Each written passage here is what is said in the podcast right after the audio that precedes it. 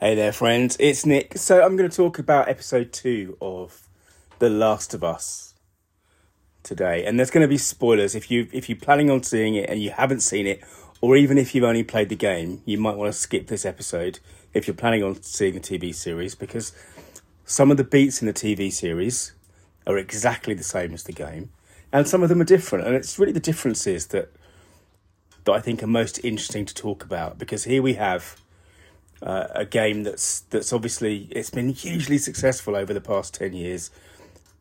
Many many rabid fans, and changing anything has got to be a big decision for the writers, and I'm curious to dig into why they are doing it. Uh, and you know, there's some things that are fairly obvious. I talked before about the fact that they they've been public about their decision to to lower the amount of violence in comparison to the game, and that makes it uh, just makes practical sense because you know the gaming, you know the game, the game experience. There's a lot of fighting.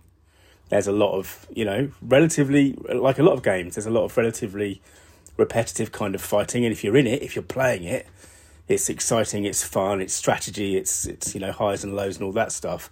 Doesn't work so well on TV, of course, because it comes across as just more of the same. So there's lots of practical decisions but I want to look at a couple of the other, other decisions the writers have made where they've chosen to do it in a different way from the game because I think it's interesting. And the first one is a doubling down on the, the idea that, that began, in fact, began the whole series. At the very start of the first episode, we have this TV clip. I'm using inverted commas that you can't see, air quotes that you can't see we had this TV clip from 1969, which was the year when we first, scientists first noticed that the planet was warming. Coincidentally, the year of my birth. And I'm not taking the blame, by the way, or claiming responsibility. Coincidence. But the, the idea is that, that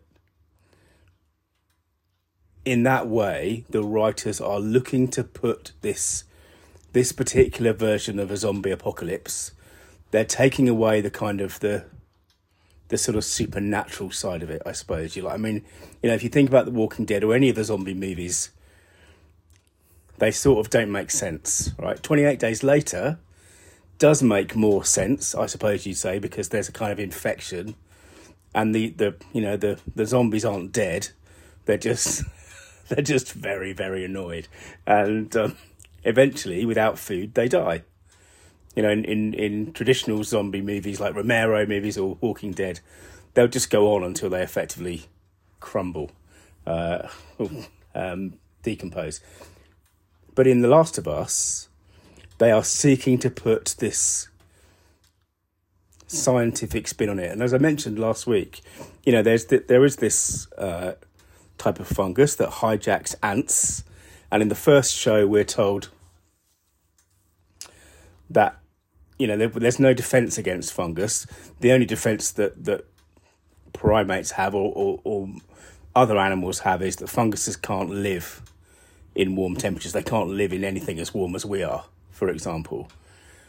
And then the the question is posed if anything happened to the planet that caused fungi to have to evolve to live and work at higher temperatures, then we might be really in trouble because you can't there's no medicine for this there's no antibiotics for this. And actually this is exactly where the second episode kind of picked up. It picked up in jakarta where the first infection happened. And it's you know the police track down this specialist the, uh, a um, a professor from the university of jakarta to to you know to confirm what they think they know that the the uh, this fungus has been has infected a human, and to ask her how to stop it. And all she says in a very understated but very chilling scene is, you know, there is no medicine, there is no vaccine, and now I want to leave because I need to go and be with my family. And effectively, right there in those those few lines, she's waving the white hand for humanity, and she's also, I mean, I guess in the sense that this is something that doesn't happen in the game. It's about Neil Druckmann and uh, the other chap who's created this TV series staking their taking the claim for something perhaps a little bit more serious. Excuse me, a little bit more serious, a little bit more in depth. I mean, I don't know, you know, how much the the science again with the air quotes the science stacks up for this, but they're looking. They're you know they're they're not. They're trying to make a reality. They're trying to build a world that that has real forces rather than you know some kind of supernatural um, dead energy or, or whatever. So that was really interesting. And the other thing that was that was different is we have in the second episode, as in the game, very early on, we have the death of one of the the the major early characters, Tess, who's kind of Joel's partner in crime. I mentioned her last week, and this is an interesting change in both the game and the TV show. As they're escaping Boston, Tess is bitten and she hides it until the point where there is a a calamity and then she uses it really as this bite as ammunition. This is why i need to stay. This is why i'm going to sacrifice myself so you two can escape. And in the game the calamity is is fedra the kind of the notional black suited soldiers the the militaristic kind of dictatorship under which everyone's supposed to live in Boston at the time. And in the TV show, rather than getting the same, uh, you know, the the guys turning up in their black jeeps with their submachine guns, which is kind of a beat that we've had before in the TV show. What we get is this idea of the kind of the infected attacking in numbers, and the TV show's introduced this new concept in the world, not from the game, but this idea that um, the fungus, the tendrils of the fungus, stretch underground and connect underground, and that means if you if you step on a bit in one place, it's very possible that you can kind of send a message because they're all one thing. They're like a herd, but they've got they've got a kind of a a shared sense of what's going on through this kind of network. And if you listen to the podcast I did, when would it have been? It would have been about a year ago in October when I was reading that fantastic book, The Overstory, by Richard Powers, I think.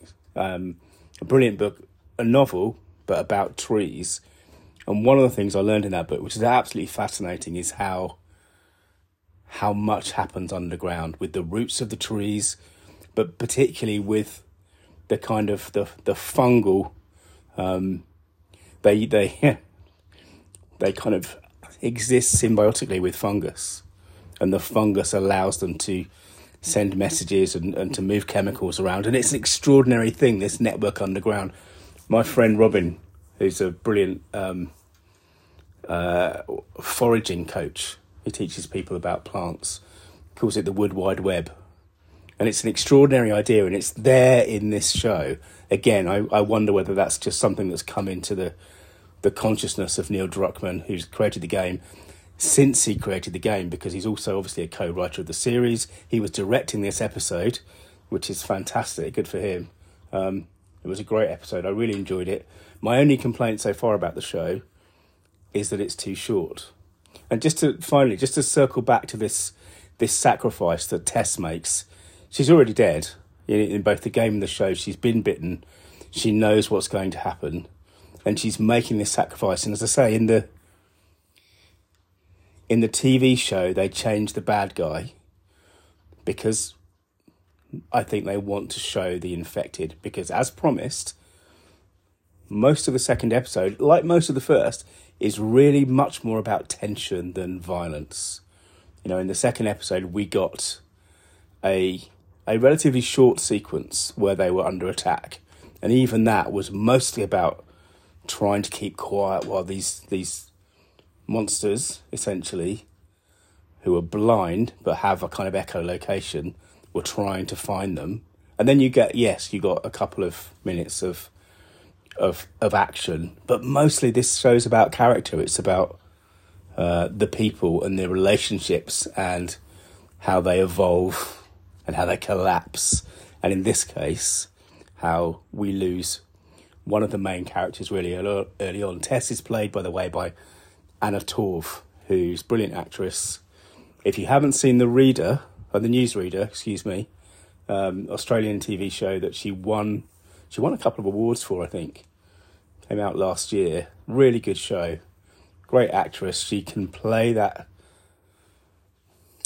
What, what is it? She can play that mixture of of strength and vulnerability really well, and she does in this show. And uh, she's been a brilliant way to, to start it off. Anyway, that's my thoughts on episode two.